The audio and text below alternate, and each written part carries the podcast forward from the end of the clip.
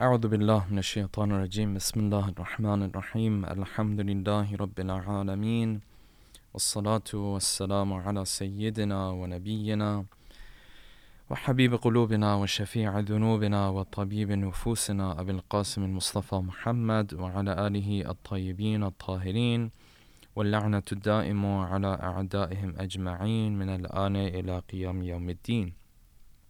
Assalamu alaikum, dear brothers and sisters. I hope everyone is doing well, inshallah. And welcome to another episode of our tafsir of Dua Kumail podcast. We reached this line in the previous episode where we talked about how Ali ibn Abi Talib, now coming closer to the end of the dua, he asks for more requests. He has more hajat from Allah subhanahu wa ta'ala. And amongst them, he said this, وَجَعَلْنِي مِنْ أَحْسَنَ عَبِيدِكَ نَصِيبًا عِنْدَكَ Ya Allah, Make me amongst the closest servants of yours. Make me amongst the best servants of yours. Or if we wanted to translate that line in a more literal fashion, Ya Allah, make me one of those servants of yours who's given a greater portion of your blessings, right? So he's asking Allah subhanahu wa ta'ala to place him amongst his good servants, but not just any good servants. He's asking Allah subhanahu wa ta'ala to place him amongst the best of his servants. And that's a very important detail uh, to keep in mind there. And we started talking about how when you go through these lines, you find that there is a deliberate effort from Ali ibn Abi Talib to ask Allah subhanahu wa ta'ala for not just being a good person, but being amongst the best of people. So he's aiming really high in his dua. So you see this in this first line, and then in the next line he says, وَأَقْرَبِهِمْ مَنْزِلَةً مِنْكَ And amongst the closest of you in terms of their status and their station. وَأَخَصِّهِمْ زُلْفَةً لَدَيْكَ And amongst those who have the closest proximity to you. And then he continues, فَإِنَّهُ لَا يُنَالُ إِلَّا بِذَلِكَ فَإِنَّهُ لَا يُنَالُ ذَلِكَ إِلَّا بِفَضْلِكَ So you see these two, three lines, he's asking Allah subhanahu wa ta'ala to be amongst the best servants of God. And we said that there's two points that we have to really shed light on here. The first is how, first of all, we have been encouraged in Islam that we aim high, that we have high and lofty goals for ourselves. And then number two, how that is supposed to manifest itself in our day to day du'as. When we ask Allah subhanahu wa ta'ala, there's a big difference between me aiming high and asking Allah subhanahu wa ta'ala for the greatest of things and someone who asks Allah subhanahu wa ta'ala, but he asks for, you know, mundane things. He asks for, he essentially is setting the bar very, very low. Both of these are points that we find within Islam. So, as it relates to the first one, it's important to remember that this life that we have, you know, whatever the case may be, however long we're going to live, for some it might be 30 years, or some it might be 40, 50, 60, 70, 80, 90. If, you know, I'm assuming if we live very long, we're talking about 90 years of age at the age of 90, right, when someone leaves this world, they had 90 years or 70 or 80 years to live their life. And this 70 or 80 years is what going what is going to determine what their life is going to be like forever. So the more we think about this, the more you let that sink in, the more essentially it helps with you and I having high and lofty goals in life right? Because if I understand, if this clicks for me, that whatever I do right now, that's what's going to determine my life forever, then I'm going to take this life a lot more seriously than I normally do, right? And I'm going to be willing to sacrifice a whole lot more if I understand and it really clicks for me the fact that this life is going to determine what, you know, my life forever is going to be like. And that's what you find in the verses of the Quran. In the verses of the Quran, we're taught that when you set the bar, you're supposed to set the bar high.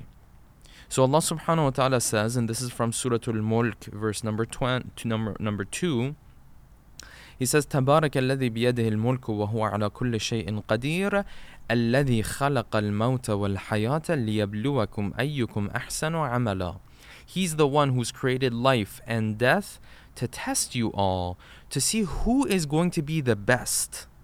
Normally, we would assume Allah subhanahu wa ta'ala would say that He has created life and death, He's put you into this world to see who's going to be good, who's going to be bad, right? But that's not what the verse is saying. The verse is saying we are testing you to see who's going to be the best. In other words, Allah subhanahu wa ta'ala wants to see who's going to aim high and who's going to work for it. It's not just about aiming. Aim, aiming is not a difficult thing to do. It's about, of course, matching it with the work that you have to put in. But, you know, the, it starts with the aiming, though. So he's saying we wanted to see who wanted, who is going to aim high, who is going to be the best of the best, and then who's going to be the best, and then who's going to be a little, you know, not as good maybe, all the way till yes, there are those who are just going to be bad. You know, there are those who are just going to be enter into hellfire. If you want to think about it as an analogy, if you set up a race, right? If you set up a running race and you say, okay, we're going to have this race, the main point of this race is to see who's going to be the fastest, right? You want to reward the best of the runners. But yes, there are going to be, in the midst of this race, there is going to be someone who's going to cheat and is going to get caught and is going to get disqualified. But that's not why you set up the race, though right? When you were setting up the race, that wasn't your goal, even though based on the rules, if someone does that, they are disqualified, right? Even if even though you know that some people will end up doing that. That's not why you set up the race. You don't build a university or a school to see who is going to, you know, who's going to flunk or flunk out essentially or is going to not be able to continue with the studies that's not why you set up the school. You set up the school to see, you know, who's going to have the most knowledge and who's going to have a little less and a little less to see how people are going to rank, right, in terms of the knowledge and who can learn more. That's why you set up the school. Now, some people, yes, they'll che- they'll cheat on the test and then they'll get caught and they'll be disqualified. They will get no degree for all the work that they've done right? But that's not why you set up the school. So Allah subhanahu wa ta'ala is saying, we set up this world to see who was going to have the highest of goals, who's going to be the best of the best. That was the point mainly.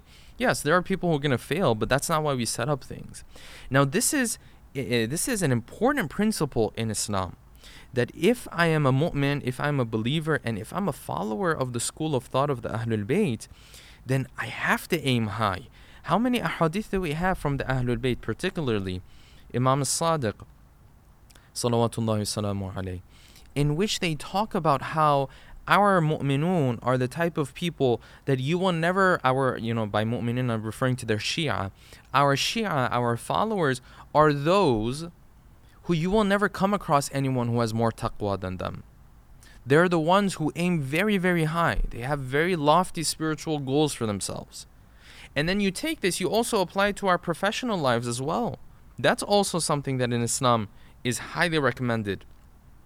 That I take these high aspirations and I set high goals for myself. Because in the life of a believer, in the life of a mu'min, and particularly in the, in the life of a follower of the Ahlul Bayt, your professional life, as you're going through your, you know, your success in your professional life, your idea is that you're going to use that to serve Allah subhanahu wa ta'ala. So it becomes part of your spiritual life as well, right?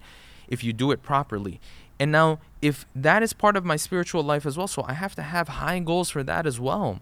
Why am I going to go through school? Why am I going to go through my career and have a mediocre career when I have the opportunity to grow professionally and to serve my community and to, to help those who are in need and to help those who are more, who might be less fortunate than me? Right? Why do I want to take away from my ability to do all of those things?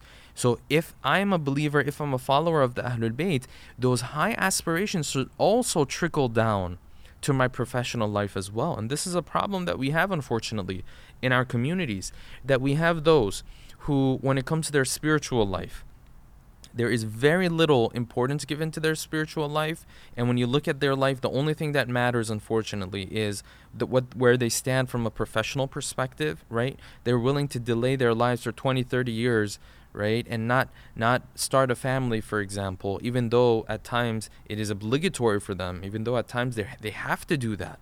But they won't do that. Why? Because the number one goal is their career and that's the only thing that matters unfortunately right? That's one extreme we have. And then you have the other extreme where we have individuals who their spiritual life seems to be going very well, right? They give a lot of importance to it, but this doesn't trickle down into their professional life.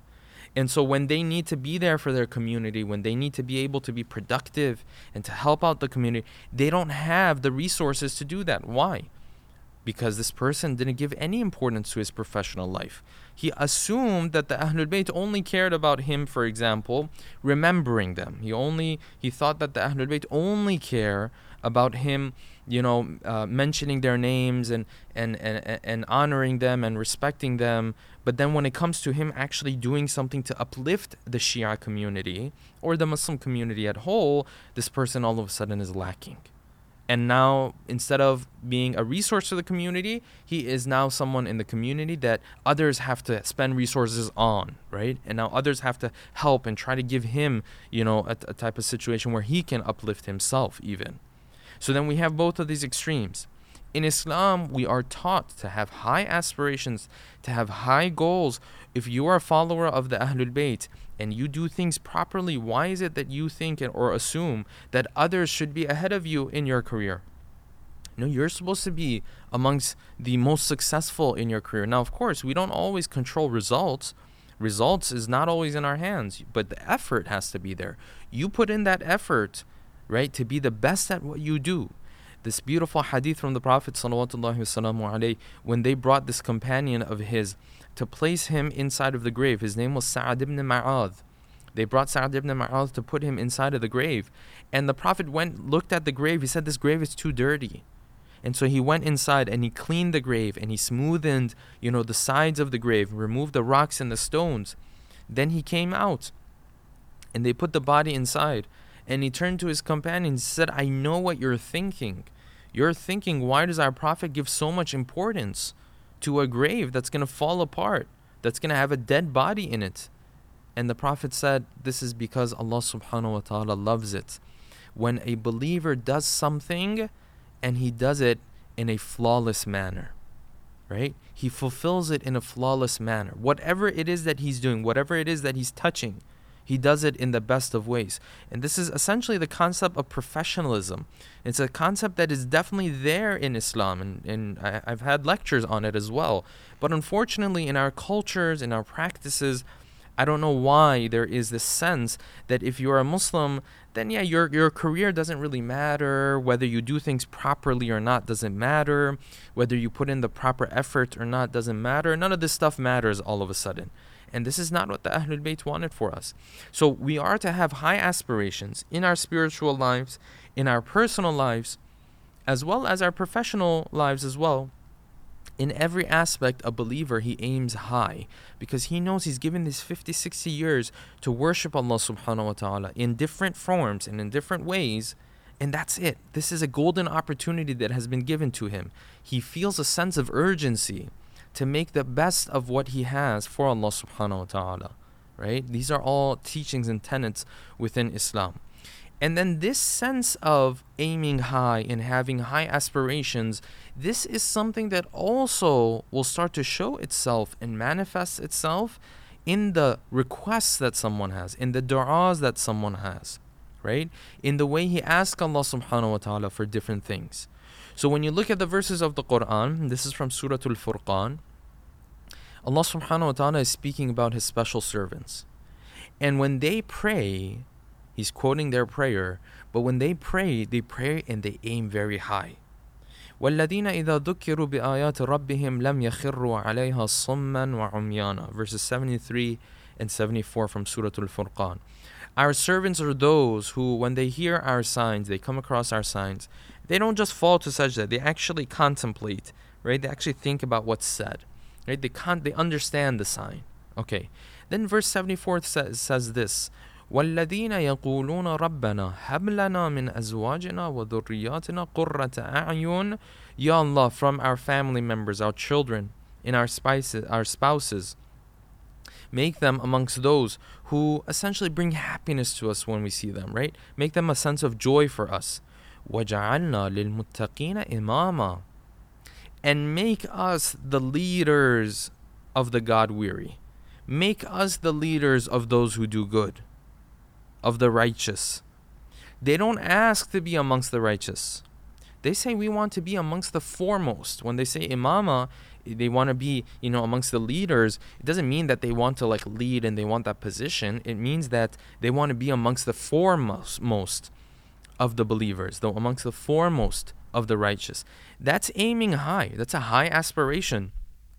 And it's really not an easy thing to do, right? Because now you have to you have to match this dua with the action that it requires to make it happen. But you find that this is something that they pay attention to. This is something that they try to make it happen, right? So they're aiming high. And then in hadith, we read this beautiful hadith, and it's a very, uh, when I read this hadith, I, I truly connected with it because it's a hadith from the life of the Prophet. This is Imam al Baqir. He is narrating this hadith as it relates to the Prophet. And this is in Al Kafi. He says that the Prophet, before he became a Prophet, of course, we know that he was busy and he used to do his business, right? He used to come and go and he was essentially he used to work for merchants and amongst them was Khadija of course. And he says that as he used to come and go Ta'if which is a city close to Mecca was one of those places where the prophet used to stop by. And when he used to stop by there there was a person there who had opened his house to to the prophet and the prophet used to stay at his ranch or you know in, in, in that area that he had right? Not necessarily in the house but uh, essentially on his property. He would rest there and maybe get some water and as he was moving on between Mecca and other cities. So the hadith says that this person, because he was kind to the Prophet, after Prophet Muhammad alayhi, was chosen as a prophet, and after he became, you know, this person who everybody in the Arabian Peninsula now knew as Muhammad the Prophet, people came to this man who used to host the Prophet and they told him, listen, the person that you used to host and used to help him out, he's become a prophet now and he's become the leader of the Arabian Peninsula. And, you know, maybe you should go and ask him for a favor. Maybe you should go and ask him for things now, you know. You helped him at a time where he didn't have anything. Now he has everything. Now maybe you can go and ask him for things. They say that he came to the Prophet. And based on the hadith, he asked the Prophet, he said, Do you know who I am? The Prophet said, introduce yourself. He said, I am the one who opened my property to you when before you were a messenger and you had nowhere to stay. I was the one who opened my property to, to, to you, right? And the Prophet, of course, honored him and respected him and thanked him. And then the Prophet, out of, you know, honoring him and out of thanking him, he asked him, he said, What do you want for me to do for you? Right? Um, what is it that you need? he said, "You know what I want? I want 200 sheep, right, or 200 goats, uh, depending on the hadith. And that's what I want in return." And what did the prophet do? The prophet gave him what he wanted and what he asked for. And then he turned to his ashab. This man left. Then the prophet turned to his ashab. ثم قال لأصحابه ما كان على هذا الرجل أن يسألني سؤال عجوز بني إسرائيل he said, What would have happened if this man would have asked me the question or asked me the request or had a request similar to the request of the old lady of Bani Israel? There was an old lady who asked, you know, Musa alayhi salam for something. I wish this man had asked me something like that. I wish he had asked for something like that. And the companions of the Prophet were around him. They said, Ya Rasulullah, who is this old lady you're speaking about? And what did she ask of Musa alayhi salam? That you say, I wish this man had asked me something like that. The Prophet started to explain. He said Musa alayhi salam was given this task. He was given this responsibility to do something with the uh, with the essentially the uh, the body of Yusuf alayhi salam, with the grave of Yusuf alayhi salam. But in order to do that, he had to find the grave of Yusuf because we know Yusuf he was a prophet generations before Musa was, was, was chosen as a prophet. So Musa starts walking and he's been given this task by Allah subhanahu wa ta'ala, but he has to find the grave of Yusuf. He goes to an old man, says, Do you know where the grave of Yusuf is? They say, No, we don't know, it's lost now. But if there is anyone who would know, it's this old lady that lives with us, this old lady from Bani Israel. So they say that he went to this old lady and asked this old lady, said, Did you know do you know where the grave is? And this old lady said, Yes, I do know where it is. And Musa said, Well, allow, you know, show us where it is, and wherever it is, if you show it to me, then I will grant any request that you have of me. And so they went. And as they were going, this old lady turned to Musa and said, You know, any request that I ask you of, you'll grant him? He said, Yes, any request. And Musa salam assumed, he said, I'm sure you're going to ask to be a part of those who go into heaven, so I'll grant you that. You'll be part of heaven. And as this old lady was walking, she said, No, that's not what I'm asking for. Look at look at this this high standard, this these high aspirations that she had, right? Musa assumed she was going to ask to be part of heaven. She said, No, no, that's not what I'm asking for. Then Musa said, Okay, well, what is it? And she showed him the grave of Yusuf. She said, Okay, what is it? What is it that you want? She said, I want to be in heaven, but I want to be in heaven at the same level that you're at. I want to be with you in heaven. And Allah subhanahu wa ta'ala told Musa that you can grant her that request. Now, of course, it shows that she must have had the type of actions that would match that type of aspiration. But the Prophet then turned to his companions. He said, I wish this man who had come to ask me of anything, he could have asked me for anything. I wish he had high aspirations, that he had asked me for something as great as that. Instead of some sheep and some goats and some cattle, I wish he had asked me and he had those high aspirations. And this is a lesson for us, brothers and sisters, to understand that this life we've been given is an opportunity that we have to aim very high and really make the best of it, inshallah. In the next episode, we'll continue uh, with the lines of Dua Kumail. Until then, keep us in your du'as. Wassalamu alaikum wa rahmatullahi wa barakatuh.